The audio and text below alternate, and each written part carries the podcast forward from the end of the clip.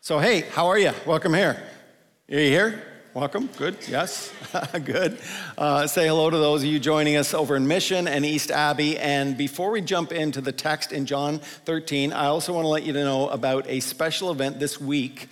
Uh, so, we are actually hosting uh, our national conference for our Mennonite Brethren churches, and you probably haven't heard much about that because it is primarily church leaders come from across the country. Thursday and Friday, all day long, Thursday and Friday. But in the evenings of that conference, there are two public sessions that are open to uh, anybody free of charge. So, if you're able to come out, if you're interested in these talks on Thursday and Friday night, Dr. Even, Ian Provan, uh, retired prof from Regent College, uh, is going to be speaking on Thursday night. He has done a ton of research research in the whole area of medical assistance in dying and uh, gender issues and all, uh, human sexuality, all of those issues. And then Friday night, our own Dr. Andy Steiger, who is Apologetics Canada, part of Northview, he's not a stranger to any of us. So, anyway, Thursday and Friday night, those are open to the public, 7 o'clock. If you're interested, uh, wanted to make sure that everybody at all of our sites knew about that. So, okay, grab your Bibles. We are in John chapter 13. Uh, so, you will know by now, uh, we are midway through this study in John's Gospel. John 12 is the hinge hinge point. The public ministry has come to an end. He is now spending these last few hours in private with just the inner circle, his disciples. And we started John 13 last weekend and uh, drilling into this story of Jesus washing the feet of his disciples and looking at that act of humility that Jesus said, I've given this as an example to you. You've seen me serve you. This is how leadership, this is how authority in the kingdom of God works, turns it upside down. The greatest among you must be your servant.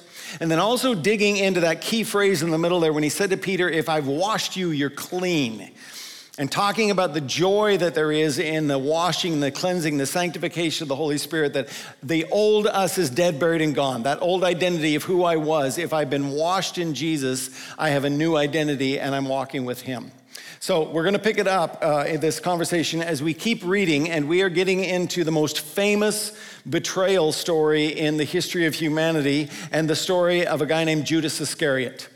And that name, Judas, is well known uh, inside the church and outside the church as well. The very name Judas has come to be uh, equated with the term betrayer. Everybody knows what a Judas is. Now, you will know this that in world history there are uh, tons of betrayal stories. Uh, it's interesting. I Googled it this week. If you want to have some interesting reads on the history of humanity, just Google famous betrayal stories. There are literally dozens and dozens and dozens of them.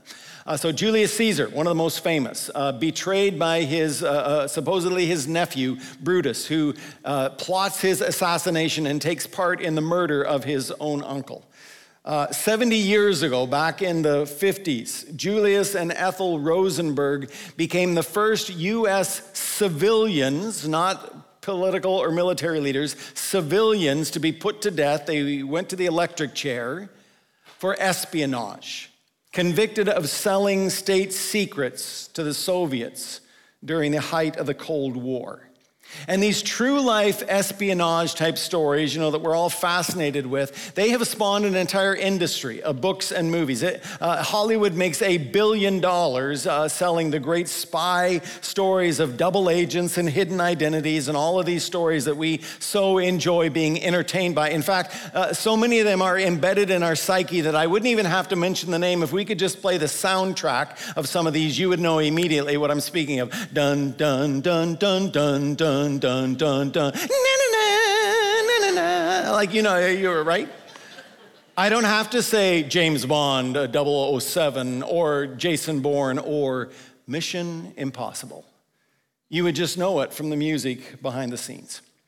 So I've, I've said this before. Our daughter married a German. They're church planning in Berlin, East Berlin specifically. And on some of our first visits there, we did all the classic touristy stuff. We went to all the sites that you had to see from World War II, the underground bunkers where people hid away during the bombings of Berlin, uh, the Berlin Wall, what is left of it, the Holocaust Museum. But I think of all the tours that we did in that first visit, the one that impacted me most deeply was when we toured the former Stasi Museum, the, uh, uh the Stasi Museum rather, of the headquarters of the so called Ministry of State Security. The Ministry of State Security that came in late 40s, 48, 49, by 1950 was up and running when the Soviets took over East Germany and they built that wall around Berlin and they began to spy on their own people. Uh, the equivalent of the uh, Soviet KGB KGB, rather, it was the Stasi police. And the Stasi police built the largest civilian spy network in the world. At the height of their network, they employed over 50, 50 not, not 50, 500,000 civilians.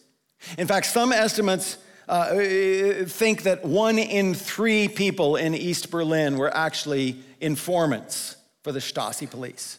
And so you can imagine the, uh, the psychological damage that this did to a generation. From 1950 to 1990, during their 40 year reign of terror, over 250,000 East Germans were arrested, imprisoned, and majority deported off to Siberia, most of them to their death.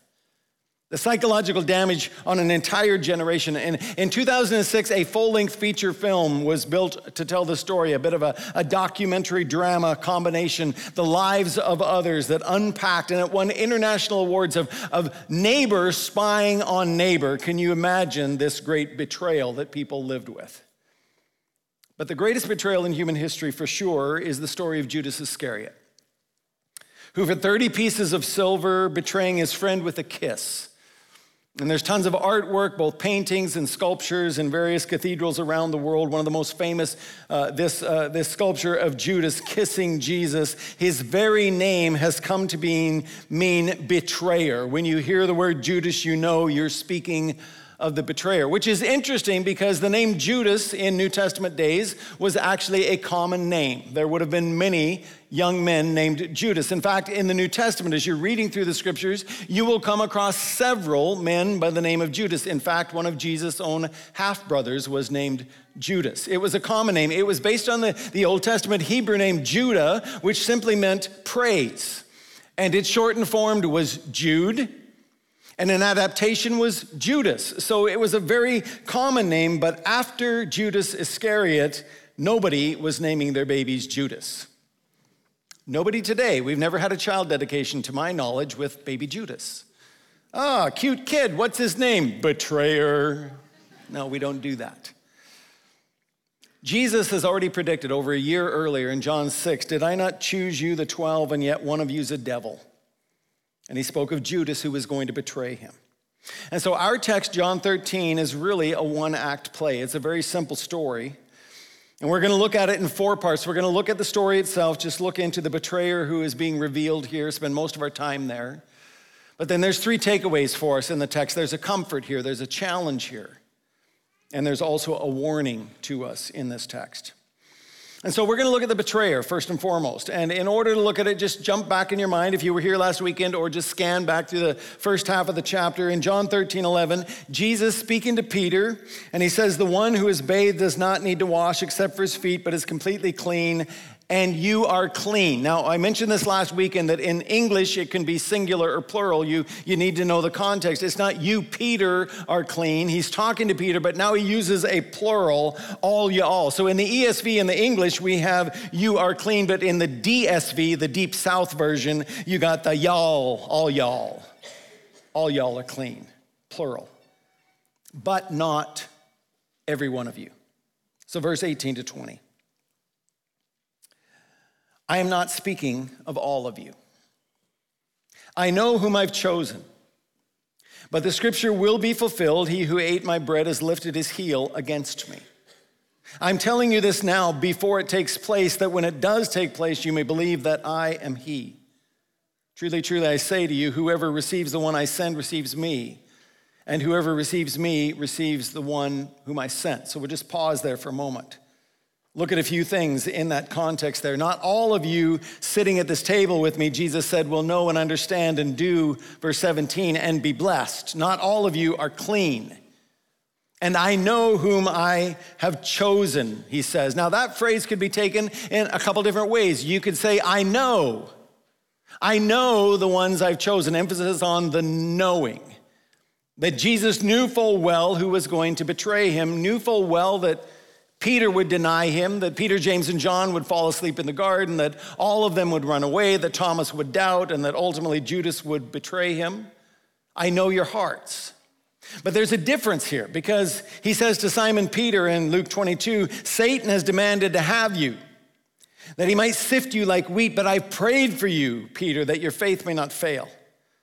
And when you have turned again, strengthen your brothers. So there's a difference in Peter's denial, Peter's betrayal. He's going to be severely tested, but in the end, Jesus assures him, You're going to come through it, and you're going to be more useful to me. But there is one at the table who I also know, and he has a hardened heart.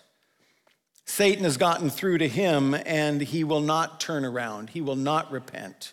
He's going to go out with that dark soul. I know the ones I've chosen. But you could also look at it from the emphasis on I know whom I've chosen. I know whom I've chosen. And, and several references. Of course, we could connect it to the choice of the elect, and not to get into a huge long debate about Calvinism and Arminianism and all that kind of stuff, but you get to Revelation, and it's who are those standing around the throne of God? We're told it is the elect. You can debate as long as you want about how do you get there, how do you become one of the elect, but nevertheless, the elect are going to stand before the throne. And Jesus says in Mark 13 that at the end of time, things are going to get so dark that if the Lord didn't cut it short, we would all die. But it says, for the sake of the elect, Mark 13, whom he chose. Right there, it connects it. The elect whom he chose, he shortened those days. So it could be a reference to God's children in general. I know who I chose. But certainly it could be a reference to the 12. I know of these 12. So in Luke 6, it says Jesus went out to the mountain to pray all night long. And when day came, he called his disciples to himself and he chose from them the 12. I know whom I've chosen, the elect and the macro scale. I know who I've chosen, you 12 at the table. But most specifically, and most dramatically, I think what Jesus is saying in this moment is, I know whom I have chosen for this particular task. And we need to be very clear in our understanding of the sovereignty of God and what Jesus knew and did not know, how the events of these next few hours were entirely, entirely under the control of Jesus. He was not a victim in this circumstance. That Jesus himself had literally hand selected the one that he knew would fulfill the scriptures. That when he chose Judas back years earlier, he knew that this would be the one. Chosen specifically so that at the end of verse 18 it says, the scriptures will be fulfilled. He who ate bread has lifted his heel against me, that the scriptures would be fulfilled. So that phrase is used with Judas several times in the New Testament. Acts chapter 1, just a few weeks later, as they are gathered in the upper room waiting for the Holy Spirit to descend at Pentecost, there's this conversation. We need to replace Judas. He's now dead and gone. And they say, Brothers, the scripture had to be fulfilled, which the Holy Spirit spoke beforehand by the mouth of David concerning Judas. That the Holy Spirit spoke through David about Judas. You go back and you read David's writings, and you will never find David saying specifically the name Judas. But David, on many, many occasions, talks about betrayal. And as you connect the dots between the various New Testament texts that refer to Judas and Old Testament fulfillment, you find at least four Psalms Psalm 41, Psalm 55, Psalm 69, Psalm 109 all connect the dots to this particular passage. Psalm 55 is one of the most heartfelt when you read it and think through it. It says, therefore, it is not an enemy who taunts me. Then I could bear it. It is not an adversary who deals insolent with me, then I could hide from him. It is you, a man, my equal, my companion, my familiar friend. We used to take sweet counsel together. Within God's house, we walked in the throng. My close brother or sister in the faith, you're the one who've turned your heel on me.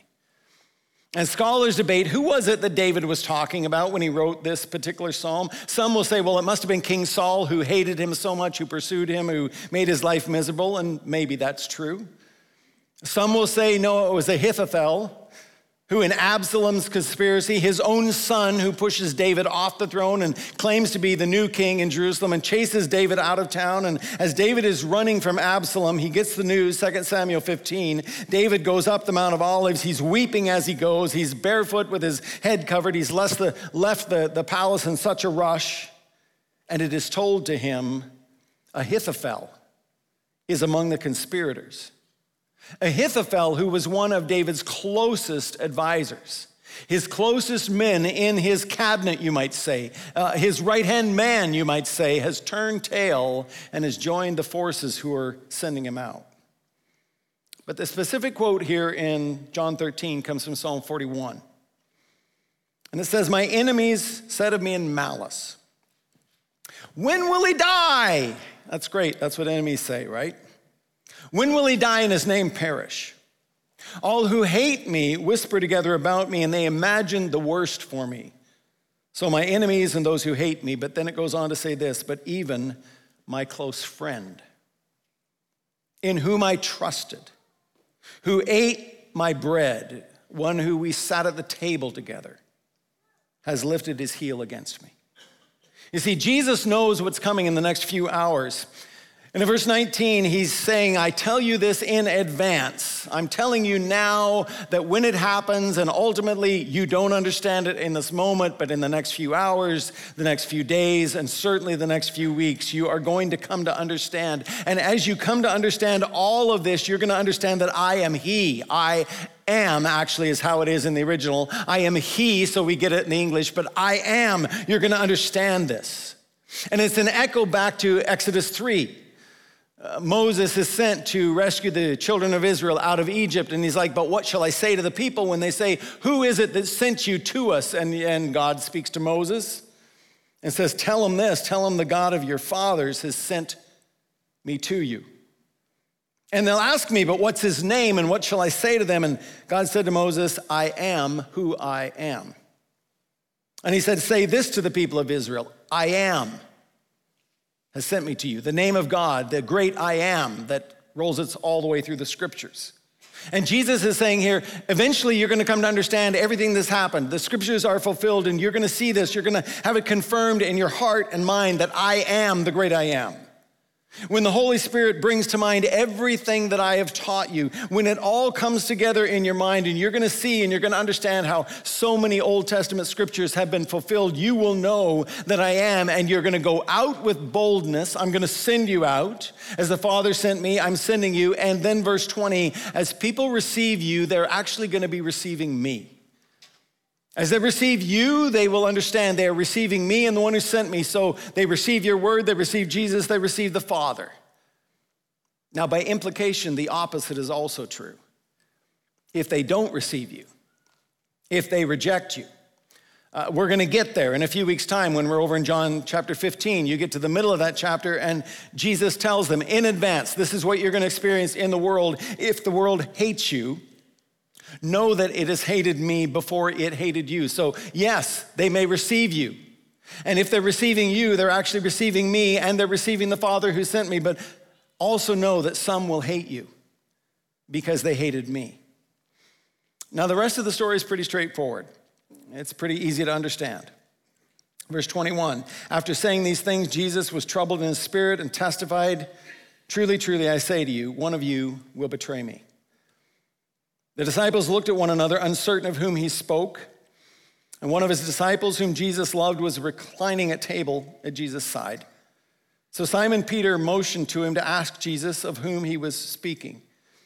So that disciple, leaning back against Jesus, said to him, Lord, who is it? And Jesus said, It is he to whom I'll give this morsel of bread when I have dipped it. So when he had dipped the morsel, he gave it to Judas, the son of Simon Iscariot. Then, after he'd taken the morsel, Satan entered into him, and Jesus said, What you're going to do, do quickly. Now, no one at the table knew why he had said this to him. Some thought that because Judas was holding the money bag, Jesus was telling him, Buy what we need for the feast, or that he should give something to the poor. So, after receiving the morsel of bread, he immediately went out. And it was night. Now, there's lots of details in this story that people love to, you know, think about and argue about. Uh, some people wonder about the seating arrangement. There were 12 of them at the table. Uh, who was on the right? Who was on the left? Well, it's pretty clear from the text that John is to his right. They're leaning on their left elbow, and he leans back against him, John, the disciple Jesus loved. And last week we threw Da Vinci's uh, picture up on the screen, that famous fresco and said how inaccurate it was because they wouldn't have been seated at chairs and they wouldn't have been seated along one side of the table. Probably a U shaped table, but who's on his right and who's on his left? Because tradition would have it that the host would choose the most honored guests, one on the right and one on the left, and then in decreasing order. And so we would think that Judas would seat farthest away from Jesus. But some say no, it is John on his right, and Peter, who's always first, is on his left because he can easily pass the bread to his beloved, but maybe it's Judas in that place of honor. Because he says, the one I pass the bread to. So if he's dipping it with his right hand and then reaching across to his left, and Judas is right there, perhaps it is. I guess one day we'll find it out. But the truth is, it doesn't really matter because it doesn't change the emphasis of that one of you is going to betray me. And so Peter's like, John, ask him. Ask him who it is. It's the one I give this bread to. And he gives it to Judas, and then Judas ups and goes, and they don't understand yet what is happening. And then he closes with this cryptic little detail that he went out and it was night. Why did John include that? Well, I mean, just a detail. It's dark, it's evening, uh, the sun has gone down. Yes, it's in the darkness. But there's a spiritual corollary that I think is worth noting because all the way through John's gospel, John has been intent to contrast light and darkness, life and death. Specifically, light, he comes to again and again. In the beginning was the Word, and the Word was with God, and the Word was God. In him was the life of men, and that life was the light of men. And chapter 1, verse 5, and the light has come into the world. John 3, when he talks to Nicodemus, Jesus says this This is the judgment. Light has come into the world, and people love the darkness rather than the light because their works were evil. For everyone who does wicked things hates the light and does not come to the light, lest his works should be exposed. So it's the spiritual truth of the conviction of the Spirit of God that if you're living in a life of darkness, you hate the convicting work of the revealing work of the Spirit because it's like having a spotlight shone into the dark corners of your life. And so Judas is not only going out into the darkness, the physical darkness of night, Judas is literally embracing the darkness of a black soul. The darkness of night, intent on rejecting God. Now, there's several lessons in this text. Certainly, and I've already referred to it, there is a, an, a, a unique conversation to be had here about the sovereign plan of God that has to be mentioned. That if you ever hear anybody somehow portraying Jesus as a victim, that Jesus didn't know what was going to happen, that Jesus was somehow just a flunky in the story and the, the Romans and the Jewish leaders and etc., make no mistake that none of this catches Jesus by surprise. That Jesus is not a victim. Jesus is not carried along by the whims of Judas or any others. In fact, Jesus, we're told, had set his face like a flint towards Jerusalem to accomplish what he knew he was going there to accomplish. He knew, according to the prophecies of Isaiah 53, that it was God's will to crush him. He knew that that was the outcome. And note well that he was intricately involved in literally planning his own sacrifice. You're like, how do you know that? Well, Jesus said it. Back in John chapter 10, a few months back, I lay my life down that I may take it up again. No one takes it from me. But I lay it down of my own accord. I wasn't killed, I sacrificed myself. I have authority to lay it down and I have authority to take it up again. In other words, Jesus came willingly to offer himself as the substitute for our sins, the sacrificial Lamb of God who went willingly up the hill of Calvary. But there's another beauty that undergirds this. There's a comfort and there's a challenge and there's a warning here. And the comfort is this, my friends. I know that a passage like this can raise painful issues in our lives. Because I know in a church family the size of ours that there are many who have been deeply betrayed. Now, to some degree, we can say every single one of us in this room has been betrayed to one degree or another. You've experienced disappointments in life. You've been pushed aside, perhaps. Maybe on the sports team, you were always on the third string, not the first string. Maybe somebody took your play in the musical or the play or whatever it is. Maybe somebody lied to you, deceived you, or cheated you in board games. You've all been betrayed. Fine. but some in this room have been betrayed in more devastating ways. So the statistics tell us that in North America today, that one in three little girls and that one in four little boys will suffer physical or sexual abuse before they reach age 18. That's a devastating stat. And most of that abuse happens at the hands of someone that they should have been able to trust. Some in this room have faced the betrayal in a marriage where they have heard the devastating words from a spouse I have found somebody else. I want to end this marriage. Some of you have had business dealings with so called Christian brothers or sisters that ended in ways you could have never imagined. I can't imagine having done business with a Christian that it could have gone this way. And the scenarios are endless. You can fill in your blank, but the comfort is this that when we are betrayed, where do we turn? And what this text would tell us is that we have a Savior who not only sees and hears, but we have a Savior who knows.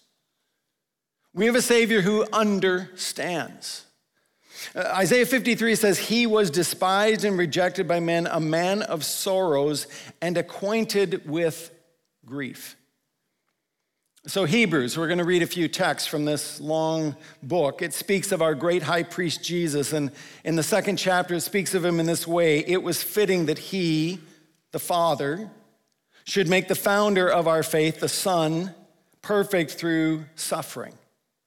Since therefore the children share in flesh and blood, he himself likewise partook of the same things. That Jesus took on human flesh and blood. He became one of us. He lived this earth. He walked with us. He understands our life. He had to be made like his brothers in every respect so that he might become a merciful and faithful high priest in the service of God. Only the sinless Lamb of God who had walked those 33 years, understanding, walking our path, who sees and knows and understands in every respect what we have suffered, could satisfy the wrath of God. And Jesus quotes from Psalm 41 when he says, David cries out, My close friend, my close friend has lifted his heel against me.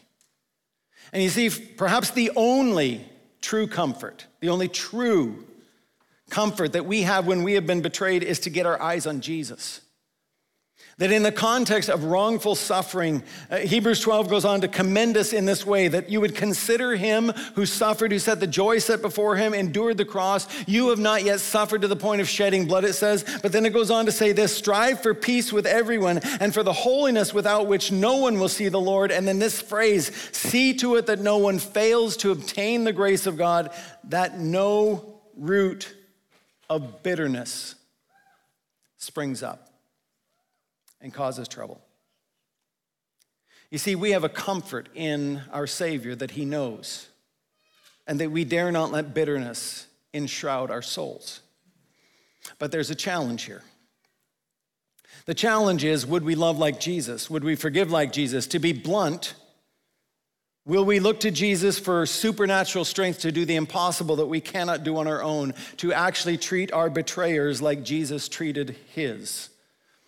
And if you turn back to Psalm 41 and you read the entire psalm, it's actually an imprecatory psalm. And you're like, what's an imprecatory psalm? An imprecatory psalm is one where you're calling down God's curses on your enemies. That's what the psalm is. God, you've seen what they've done to me, and I'd like you to boom, blow them off the planet. It's those kind of prayers. Did you know they're in the Bible? They're there. Psalm 41 is one of them. God, would you take revenge? God, would you judge? God, would you bring justice? And would you bring justice now? Would you punish that terrible, horrible person who did this thing to me? Oh God, you've seen. But what happens when God doesn't answer the way we think he should? In Hebrews 5, it says, In the days of his flesh, Jesus, he offered up prayers and supplications with loud cries and tears to him who was able to save him from death, and he was heard because of his reverence. Great, but then go on reading. Although he was a son, he learned obedience through what he suffered. And being made perfect, he became the source of eternal salvation to all who believe. You see, this is a difficult text to read and digest. Because Jesus cries out to the Father. The Father hears him, it says, the Father specifically who is able to save him from his own death. But we know that that is not how the story ends. We know that in just a couple hours, Jesus is going to be out in the Garden of Gethsemane. He is going to be praying. He is going to be sweating drops of blood. And he's going to be saying, Father, if you can take this cup from me, take it away, but not my will, but thine be done. We know that later, as the guards come, that Peter pulls out his sword and he whacks off the ear of Malchus, one of the soldiers. And Peter's like, put, or Jesus is like, Peter, put your sword away.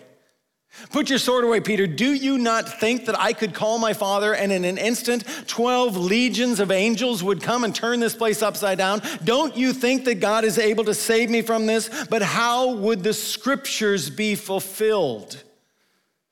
And the most amazing part about this story is not only that Jesus turns himself over to his betrayers, but that he forgives them, he serves them, he loves them.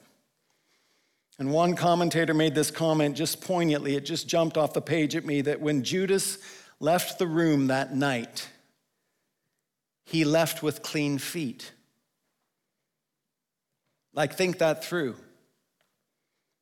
Last week we talked of it Jesus kneeling at the feet of Judas, his betrayer, cleaning his feet. How do you do that? You see, some of you are saying there is no human way possible that I could love like that. There is no human way possible that I could forgive. But if you don't forgive, you run the risk of that Hebrews 12 warning that a root of bitterness can take hold of your heart. And you're going to need the help of one who has been there where you've been. Lord, would you help me forgive others as you have forgiven me? And I don't know your stories, and I don't need to know them to know that in a congregation of our size that every imaginable story of betrayal is present. You can imagine the details there here in our church.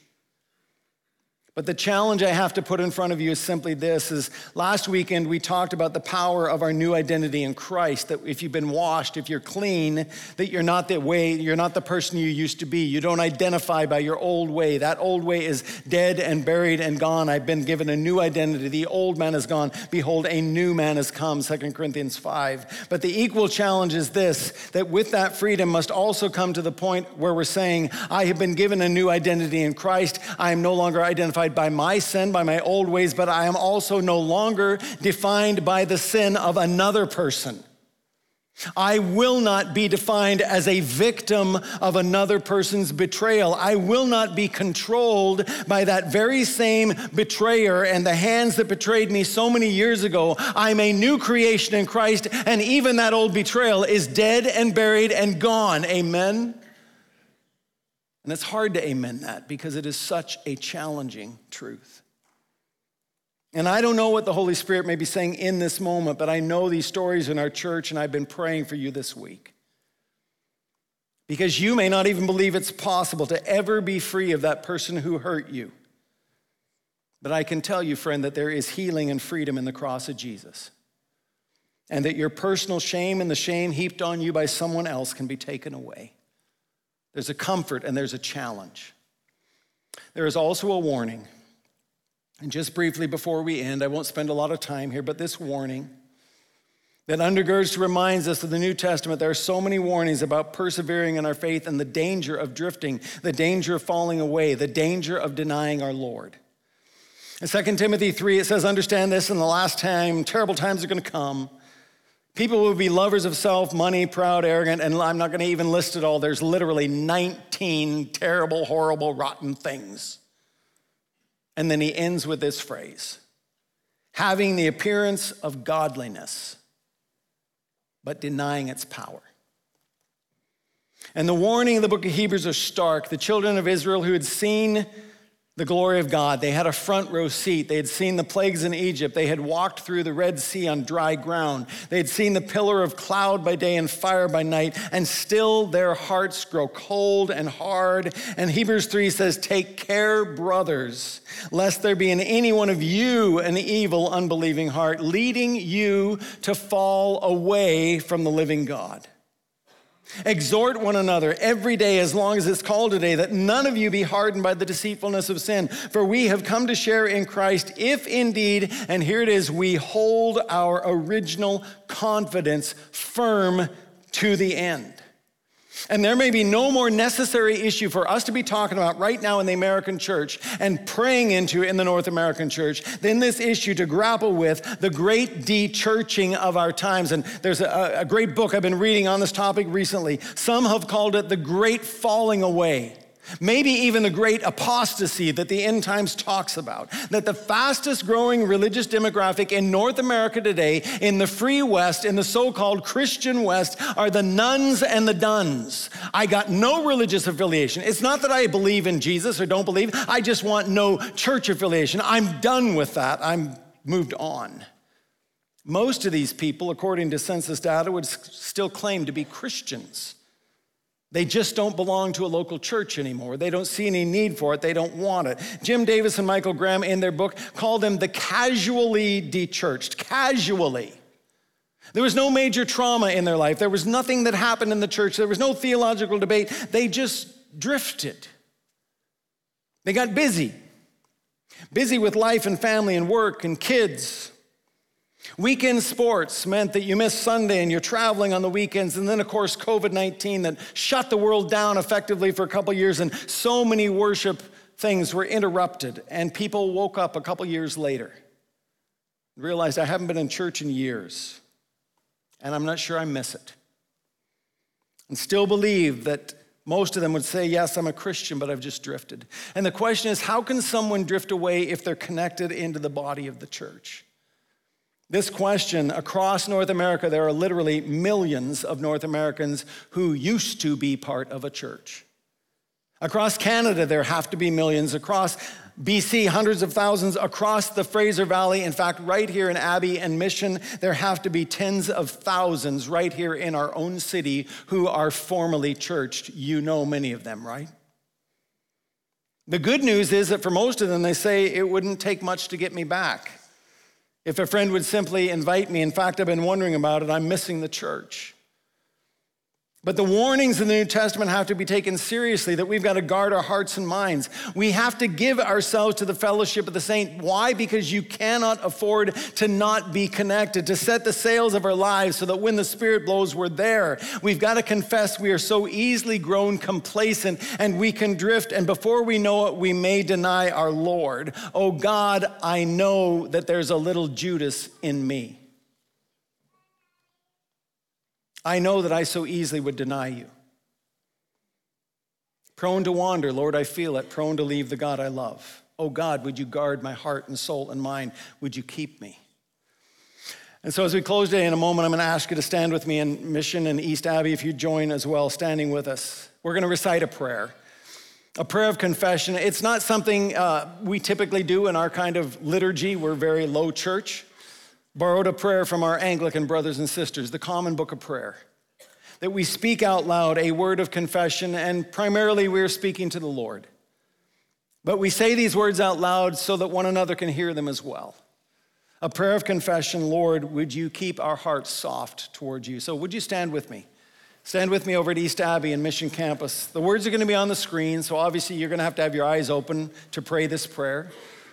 And I'm going to ask you to just pray with me, and we're going to do it rather slowly. Think through the words that we're saying and make them your prayer if they apply. Most merciful God, we confess that we have sinned against you in thought, word, and deed, by what we have done and by what we have left undone. We have not loved you with our whole heart. We have not loved our neighbors as ourselves. We're truly sorry and we humbly repent. For the sake of your Son, Jesus Christ, have mercy on us and forgive us, that we may delight in your will and walk in your ways to the glory of your name. Amen. Let's pray together. And so, Lord Jesus, we know ourselves far too well. We know how easy it is to be distracted with other things, even good things, to just get busy, and the temperature of our spiritual life drops. How easy it is to get connected to the daily disciplines of spending time with you in the Word and in prayer. And so, oh Lord God, would you draw us back to you? New every morning. Your word tells us that your mercies are new for us every day and how we need them. How we need your mercies from the time our feet hit the floor as we get out of bed in the morning to say, This is a, the day that the Lord has given to us, and we want to serve you and walk with you in it. We want to live a vibrant, full on, committed life to you.